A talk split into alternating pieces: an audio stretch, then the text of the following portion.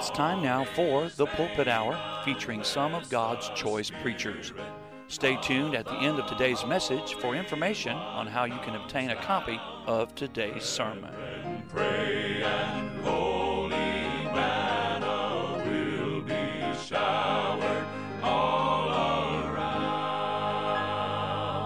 Turn in your Bibles to the book of Matthew, Matthew chapter 8.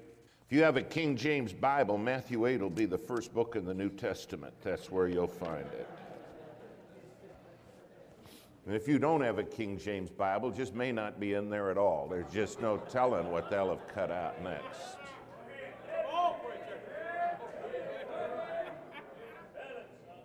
Well, I love this camp meeting. I do.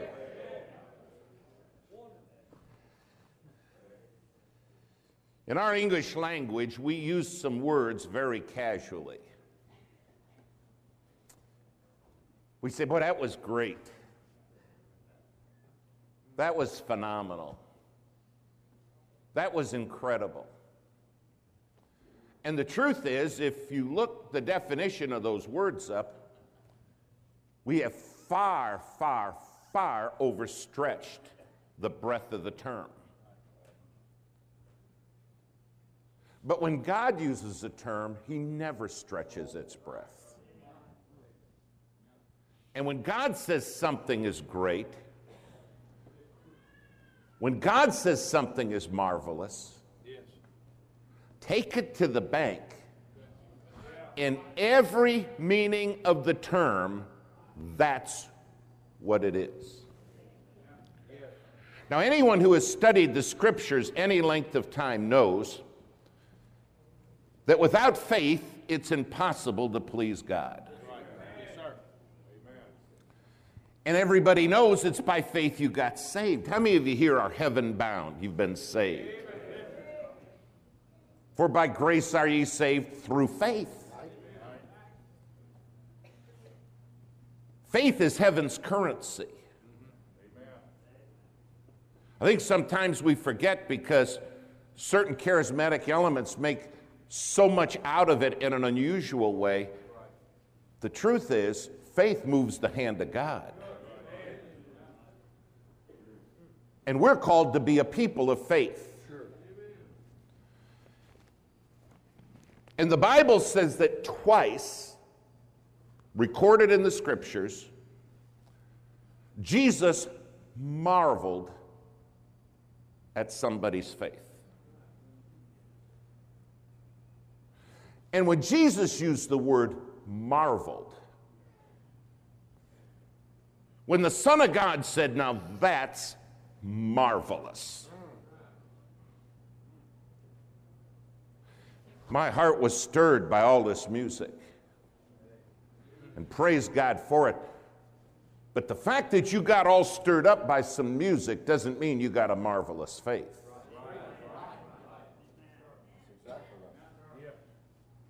And I ask you a real simple question. If the Son of God was here where we could see him,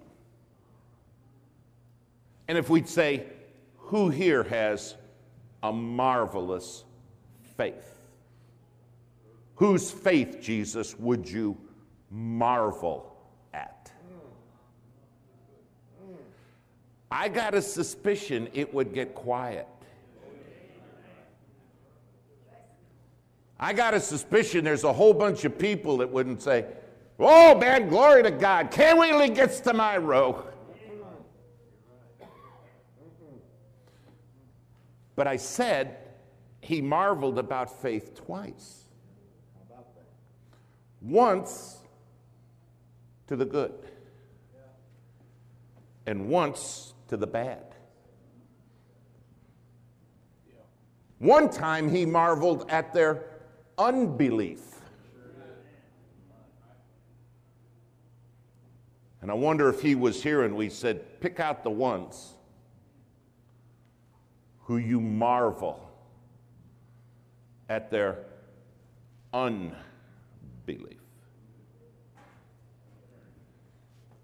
I believe with all my heart that with what Brother Norris preached is the only hope America's got.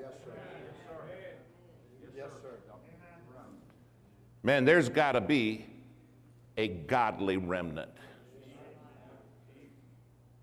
And that godly remnant is going to have to have a faith that's marvelous and that we can marvel at. Now let's read the story of where the Son of God marveled. Matthew chapter 8. It starts at verse 5. And when Jesus was entered into Capernaum, there came unto him a centurion beseeching him. I want you to notice something. This is a man who, in his best interest, he should stay away from Jesus. He's part of a conquering force, an oppressive, brutal conquering force. By the way, he's a part of the force that's going to crucify the Son of God. He's a part of the force that is going to mutilate him and maul him and beat him to the point you couldn't tell he was a human being anymore. But this centurion stepped up and he came to Jesus begging, beseeching. Now, if that centurion had come to me, here's what I'd have recommended don't do this in public. You want to do this, uh, do what Nicodemus did come at night. Don't come when he's in front of the crowd. Keep this thing quiet. This is not going to help your career, soldier boy. He came to the Son of God in public, saying, Lord, my servant lieth at home sick of the palsy, grievously tormented. And Jesus saith unto him, I will come and heal him. I want you to watch what the centurion does next. The centurion answered and said, Lord, I am not worthy that thou shouldest come under my roof. But speak the word only, and my servant shall be healed. For I am a man under authority, having soldiers under me. Remember, he had a hundred men under his command. I am a man under authority, having soldiers under me. And I say to this man, Go, and he goeth, and to another, Come, and he cometh, and to my servant, Doeth, and doeth it. Then Jesus heard it. Say out loud the next two words. He marveled and said to them that followed, Verily I say unto you, I have not found so great faith, no, not in Israel.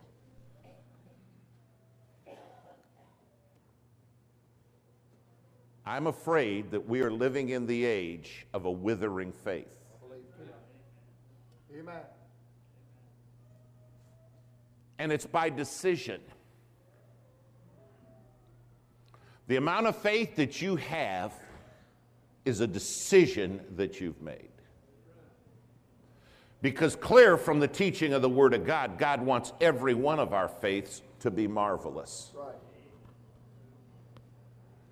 And as I read this story, there's three things I'd like you to mark because, boy, I believe these three are more needed in this hour than ever before. And I believe it's based on these three that Jesus marveled at his faith. Write the first thing down. This man publicly, out in the open, against his better interest, acknowledged and called the Son of God Lord. Do you notice he didn't walk up to Jesus and say, uh, uh, You, could you come over here? Uh-oh. Look at what it says that he did. Verse 6 and saying, Lord, my servant lieth at home sick. Do you know what I've discovered? God's people want to come to a building like this and shout the good things of God, and is it ever sweet? But then they go out there, and all of a sudden the shouting's over. And all of a sudden out there, acknowledging who has a hold of your life and who is the Lord of your life and what's got the grip on your life, it's absent. Man, I know some wonderful preachers. Man, on the platform, man, can they preach a storm? They can preach the ears off a butterfly. They're phenomenal. But you go out there, you don't see it. You go in a restaurant, you go traveling, you go shopping, all of a sudden, they have learned to blend in. It isn't just that this centurion came to Jesus. This centurion came and publicly said, Lord. When's the last time you did something publicly to let everybody know who's the Lord of your life? Publicly. A dear black preacher friend of mine, we're traveling together, and Brother Joe, you know this preacher. And he said, I'll get our seats. We're going to be on an airplane. He said, I'll get our seats. I said, okay, great. Well, I meet him at the gate, and he said, Yep, I got our seats. I said, Great, where are we sitting? He said, In the very back of the plane, the last row. I said, Why'd you do that? That's where the engines are. Man, you, you get out, your, your, your teeth will be humming for a week. Why in the world did you do that? Oh, he said, that's a good place. He said, You'll see, you'll see. He said, Now, we can get on the plane first because we're in the back, but he said, I always get on the plane last. I said, But all the bin space is gone. And no, he said, You got to stay here. We're getting on last. And I'm thinking, Boy, I'm not letting this guy get my seats no more. Well, they're down to the final call. And the flight attendant running the gate, she said, Come on, you two, you got to get on. He said, Okay, great. You know what he did? He unbuttoned his shirt, pulled it back, and he's got John 3:16 on his shirt.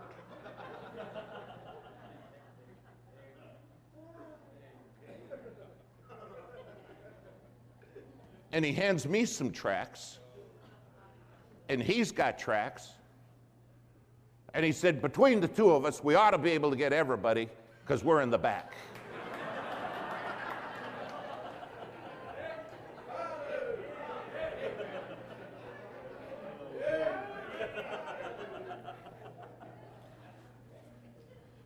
Now we're walking down the row, and I mean, he's like this.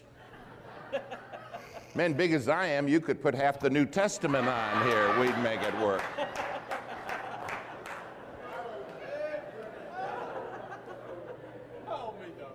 But man, he's stopping and people are saying, and he said, Yeah, read that, read that. And then you know what he's telling everybody? He said, This is probably going to be a safe flight, but he said, Every now and then one goes right in the drink, you know.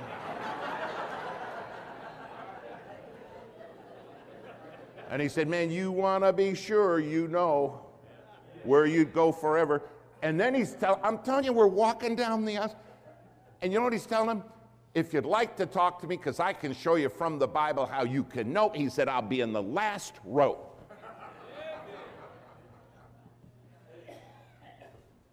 Now you say, well, man, that had, you know what? I thought, this guy is a little nuts. This is not my style. You see, my style's like yours, called nothing.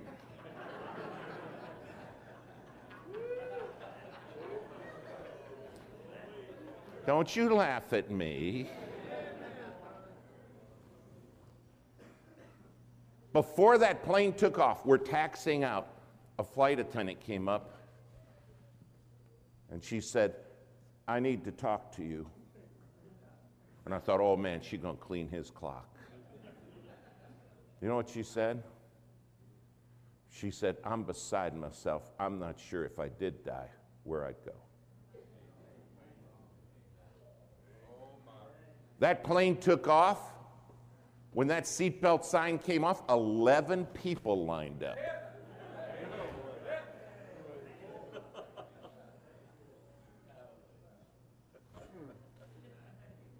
Man, I want a faith that the Son of God marvels at. Then how about publicly letting them know who's got a hold of you? Man, that centurion said, Lord. Well, Brother Gibbs, I'm just a little too shy for that. You know what Jesus said? If you're embarrassed of me, I will be embarrassed of you before the Father. How would you like to be presenting the prayer petitions of someone you're embarrassed about? I have people come to me all the time and say, Man, it's like my prayer life has no punch. Man, I'm, I'm praying and it's not happening. And I always ask them, How bold are you before the Father? I say, What do you mean? Well, if Jesus said, If you're ashamed of me, I'll be ashamed of you. And remember, for your petition to get to the Father, it comes through the Son. What would it take for us to start to be the people? Awesome. Like this centurion. Man, can you hear Peter and Mark and John? Man, he called them Lord. Yes. He called him Lord publicly. In this hostile environment, the soldier steps up and says, Lord Jesus. Isn't it funny? All kinds of other people who asked Jesus for something only said Jesus. But he said, Lord Jesus. Man, a faith that we're going to marvel at. Can I beg you to do something? One time in your life, by the power of God, you need to bury your embarrassment. And you need to say, for God's glory, I want the whole world to know who I belong to. My son, who's on his way to be a missionary in Peru, came to me and he said, Dad, he said, once I leave, he said, good chance I'll never be home to this neighborhood again. So he said, where we live, there are three main streets in our neighborhood hundreds of houses. He said, I've purposed, I want to knock on every one of my neighbors' doors, every one of them personally. And I'm going to keep going back, Dad, till I get every one of them. And I want to tell them who I belong to and why I'm going to Peru. And I want to tell them it don't make any sense for me to go halfway around the world to reach people if I've not told them about Jesus. I said, Well, Matt, to get all these people home. Oh, he said, Dad, I've already decided. He said, I'm not leaving this neighborhood till I've told my neighbors and until who they know who the Lord of my life is. Oh, well, man, he and his bride started knocking on the doors. Some of them, they had to go back a dozen times, Brother Joe, to get them. But he got every one of them. And then people started coming to our house, knocking on our door, saying, We never saw anybody like that.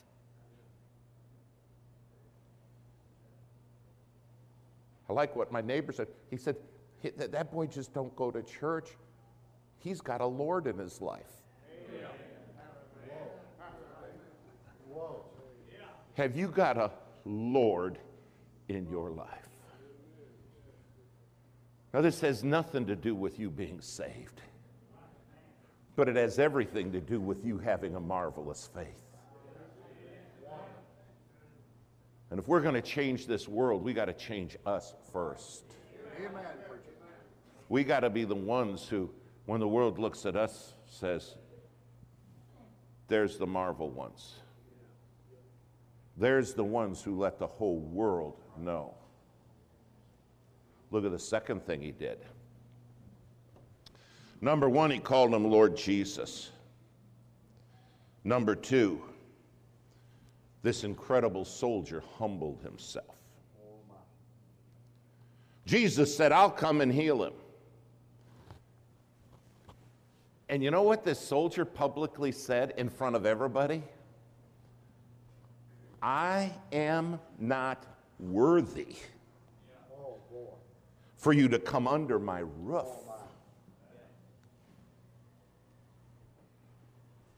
When's the last time before God, honestly, you said, I'm not worthy?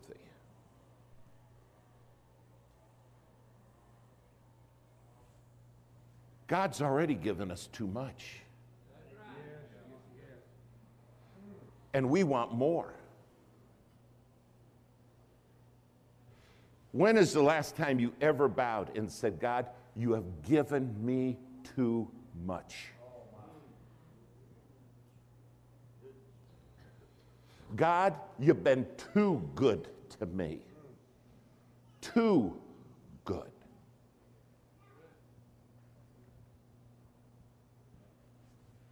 Yeah, but Brother Gibbs, I want more. The Bible says you have not because you ask not. But you know what he said?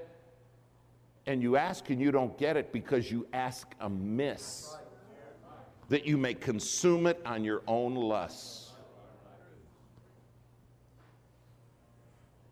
What would it take for you to say to God, I don't deserve anything? I'm the fact you're saved, we don't deserve it. All the blessings, our health, everything. But I am not worthy. I was in Africa helping some missionaries there. And a man came to me and he said, Could, could you come and preach at our our mission out here? I said, Well, sure. He said, Our church has a wonderful mission. And he said, It's for people who are severely, severely ailing, massive disfigurement from infections, all kinds of malaria, all kinds of disabling diseases. And he said, I, I just want to tell you up front before you come, these diseases have eaten their bodies. And he said, It'd be such a blessing if you would come. I said, Oh, I'd be honored to come, honored to come. Brother Joe, I wasn't ready for what I saw. Sitting next to me was a little teenage girl. The whole side of her face is eaten away. She has one arm to the elbow, the other's gone to the shoulder. Her feet are both half eaten.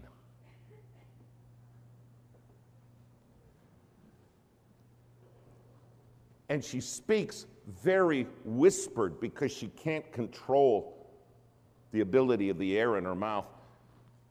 And she says to me, If you would sing with me, they'd let me sing a special. And I said, Well, honey, I'm not a good singer. She said, I, I, I just need somebody to help with some of the words I can't say. I said, Well, what song do you want to sing?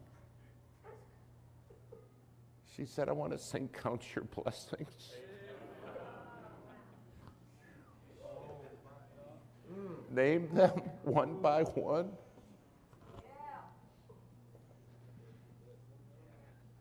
Could you help me with the words I can't say?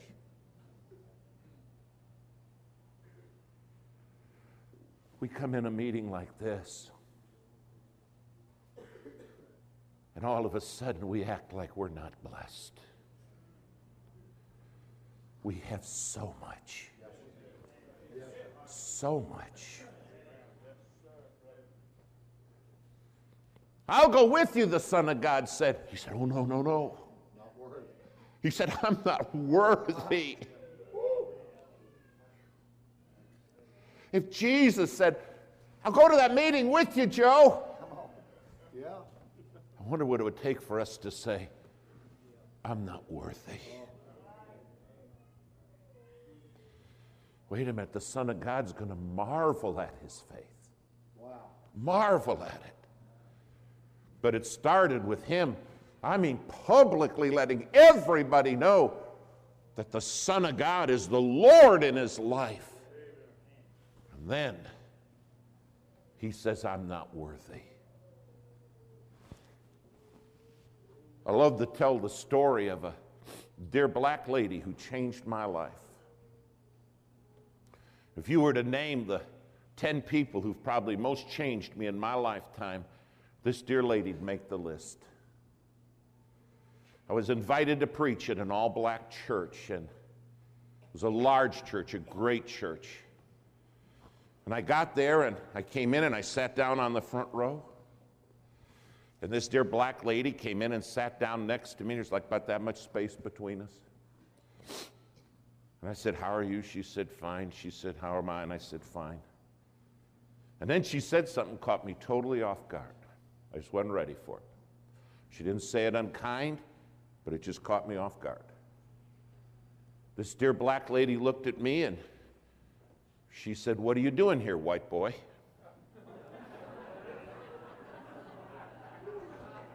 now, no one in my life has ever called me white boy. Never. And it startled me. And I, and I don't know why, but I started referring to myself as white boy. She said, What are you doing here, white boy? And I said, Well, white boy's going to preach this morning. And she said, You're going to preach, right, boy? I said, Yeah. She said, Well, isn't that a hoot? And I said, That's a hoot, all right, I agree. And she said, You got the stuff, white boy? I said, I beg your pardon? She said, Don't act dumb, white boy. She said, You got the stuff or you don't got the stuff? She said, Now, if you don't got the stuff, you just stay sitting right down here and let somebody get up there that's got the stuff. She said, she said, We come to go to church, and if the preacher ain't got the stuff, we not been to church.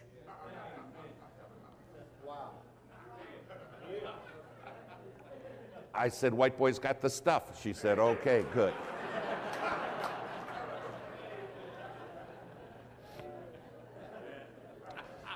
She said, They tell you how we do it here? I said, No, ma'am, they have not. Oh, she said, White boy, let me tell you. She said, Number one, we're going to start by singing for about 45 minutes or an hour. I said, 45 minutes or an hour? Oh, yeah. She said, Man, if you love God, you can't sing enough. She said, You got to get the world out. You got to get your mind clean. You got to get ready to hear the word. And she said, Man, that singing does what nothing else. She said, Oh, she said, if, if, if you don't like singing, she said, you're probably not saved. and she said, You know, it's a sin to sing half hearted. Because she said, We're not singing to each other, we're singing to God. Wow. I said, Oh man, white boy loves singing. I do. I, I. She said, After the singing, she said, We have testimonies and they're wonderful. She said, People got saved and man, people stand up and confess crimes. And she said, Sometimes, man, we tell them if, if you're right with God, you got to be right with man. And if you're not right with man, you're not right with God. And she said, They'll come up and confess a crime, and we take them right down to the police station and they turn themselves in. I said, The police station? Oh, she said, Listen, mister, this is real. She said, A guy come forward a couple weeks ago, man, he got saved. And he said, Well, I should tell you, he said, just a couple weeks ago, I tried to blow the chief of police and his family up in their car. And he said, the bomb went off and destroyed the car, but it triggered just a little too early and it didn't get them, but I tried to kill the man and his family. She said, We got him saved, we got him baptized, and half the church walked him down to the police station. And she said that man got on his knees and asked the chief of police to forgive him. And he said, I'm here to turn myself in. Wow. See, it's one thing to have the shout here, it's another thing to have the shout at the police station.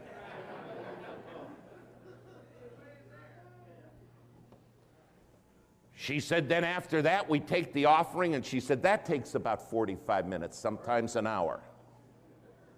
I said, an hour? Oh, yeah. She said, you know, there's people, they've got stuff in their pocket God wants them to give, and they don't want to let go.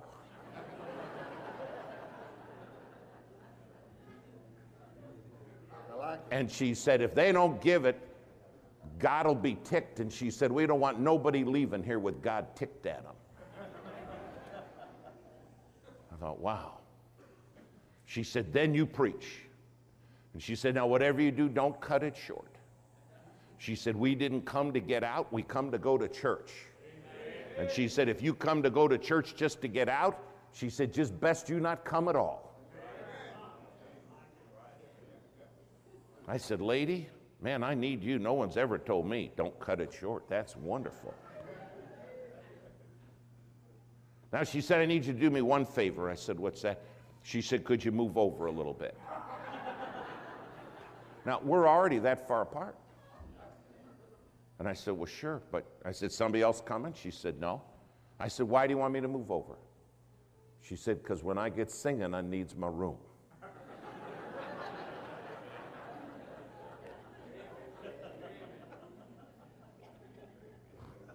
Man, I moved over. Good thing I did, too.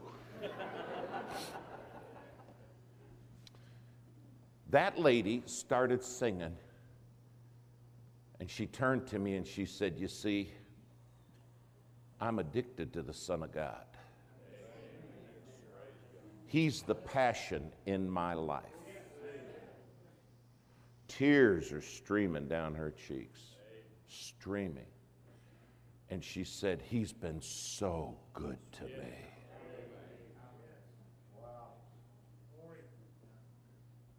She's singing and crying, saying, Thank you for being so good to me. I don't deserve it. And you know what? A strange thing happened. Her passion pulled me in.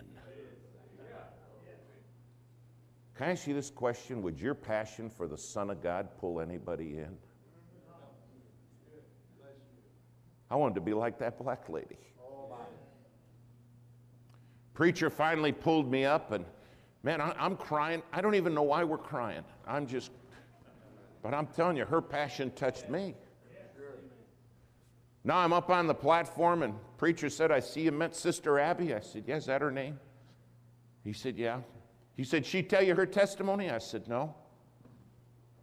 I said, All I know is that lady's addicted to the Son of God.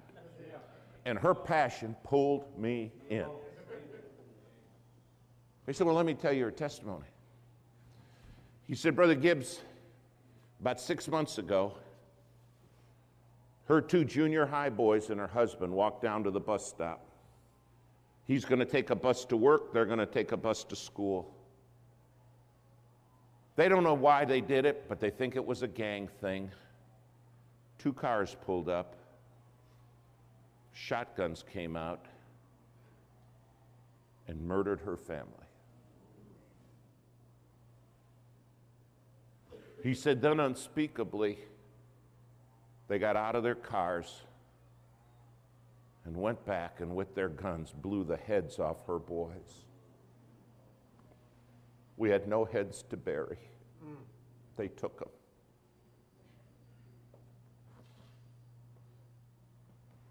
He said, I met her at the hospital. And I said, Abby, what do you want to do?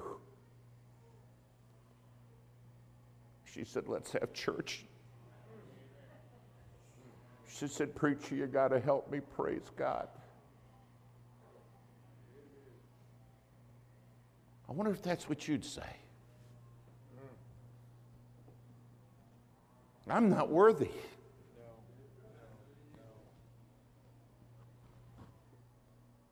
He said, Brother Gibbs, did she tell you she has stage four cancer? The doctors have given up. She doesn't have money for any more treatments. I said, No, she didn't tell me any of that. All she told me is that she's addicted to Jesus.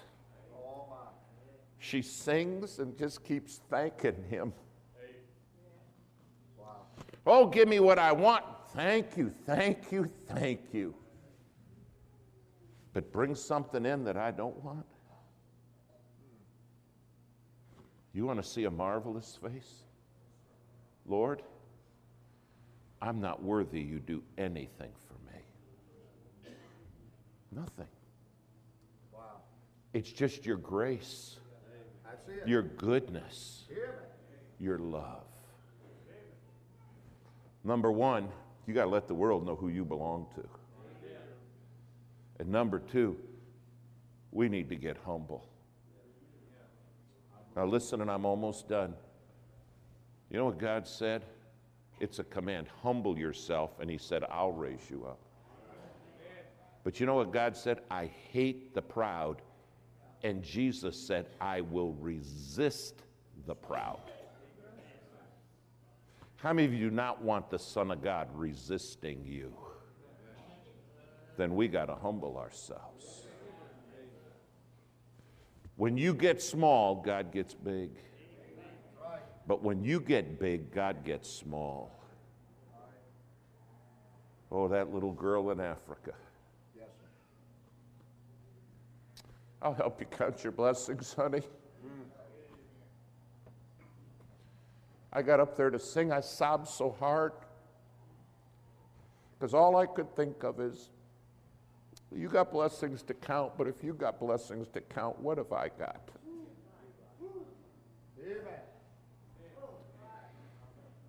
And if I was disfigured, would I be sitting here saying, let's sing that song, Brother Joe? You got to let the world know what's got a hold of you. And I am not worthy. Look at the last, the third thing, and we're done. Man, he called him Lord. He said, I'm not worthy. And number three, he just took God at his word.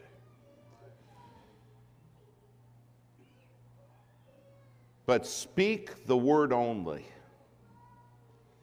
and my servant shall be healed. When's the last time you said, I'm just going to take God at his word? Amen. I'm going to just take him at his word. Uh, can I give you one I struggle with? You know what God said? Give, and it shall be given unto you.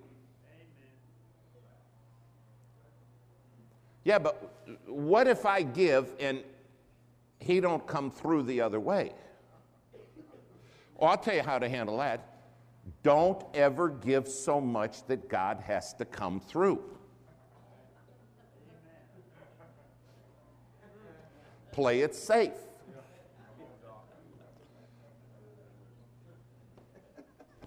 There's three kinds of givers. Yeah. There's the polite givers. Man, they're going to just put something in to be polite. Uh, the Girl Scouts come to my house every year. They make they see me home, man, they're there. How many of you know why the Girl Scouts want to see me? They want to sell me cookies. And you know what? I buy them every year. I do because they're my neighbors. And I want to be polite and I like the cookies. Yeah, okay.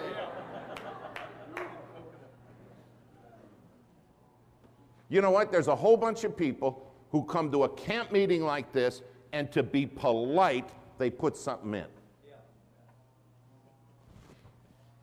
God don't want you to be polite to him.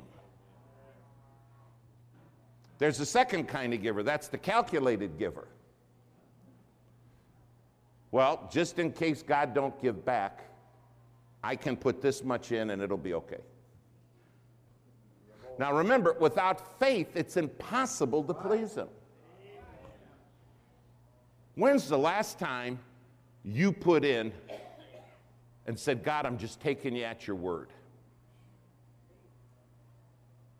You said, If I give, give and it shall be given unto you. I'm just taking you at your word. Well, yeah, but that'd take faith. That's why God marveled at his faith. You imagine if I came to Brother Joe and I said, Brother Joe, Arthur, I want to give you a present here. And candidly, I'm just doing this because people are watching and I need to be polite. That's no kind of gift. Well, how about if I walked up and said, Brother Terry, I've just figured out I can afford this much, and candidly, this isn't going to hurt me, and you're not worth more here. By the way, that's what, when you give calculate, that's what you're saying to God. You're not worth faith in it, God.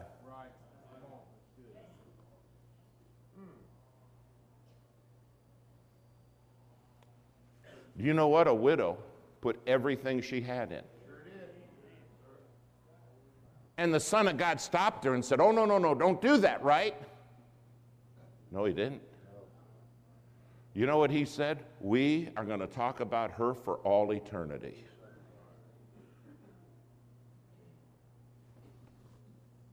Marveled Yes, sir. at his faith. You just say it, God, and it will be done. Done. Wow. I fear for America right now. And I believe with all my heart that what's in this room is the hope of America. People excited about the things of God. But we got to be a people who are excited about the things of God and have a marvelous faith. A faith where we recognize and proclaim Jesus out there publicly. It amazes me that young people want to wear stock car jackets and hats, and people support sports teams, and man, they'll wear their sports memorabilia hat, their jacket, because they want to be identified. But then they don't want to be identified with Jesus. God's looking for somebody who says, Lord Jesus. Identify me. I love it when these soldiers come home before they get deployed. And I saw them at your church, Brother Norris. They don't come to church in a suit, they come in their uniform. And man, it is pressed. It, you know what? They want the whole world to know what they're a part of. Well, Jesus said, I want you to let the whole world know that you're a part of me. Amen. And Lord, I'm not worthy, and I'm just going to take you at your word. That's it. A dear black lady changed my life. A little girl who could hardly speak changed my life. A soldier changed all our lives because he had the faith that the Son of God could marvel at. Tonight, this afternoon, I want to ask you this question Would you be willing to leave here and get identified? Would you be willing right now to tell the Son of God, I'm not worthy? I'm not worthy. And would you just take the Son of God at His word? Brethren, we have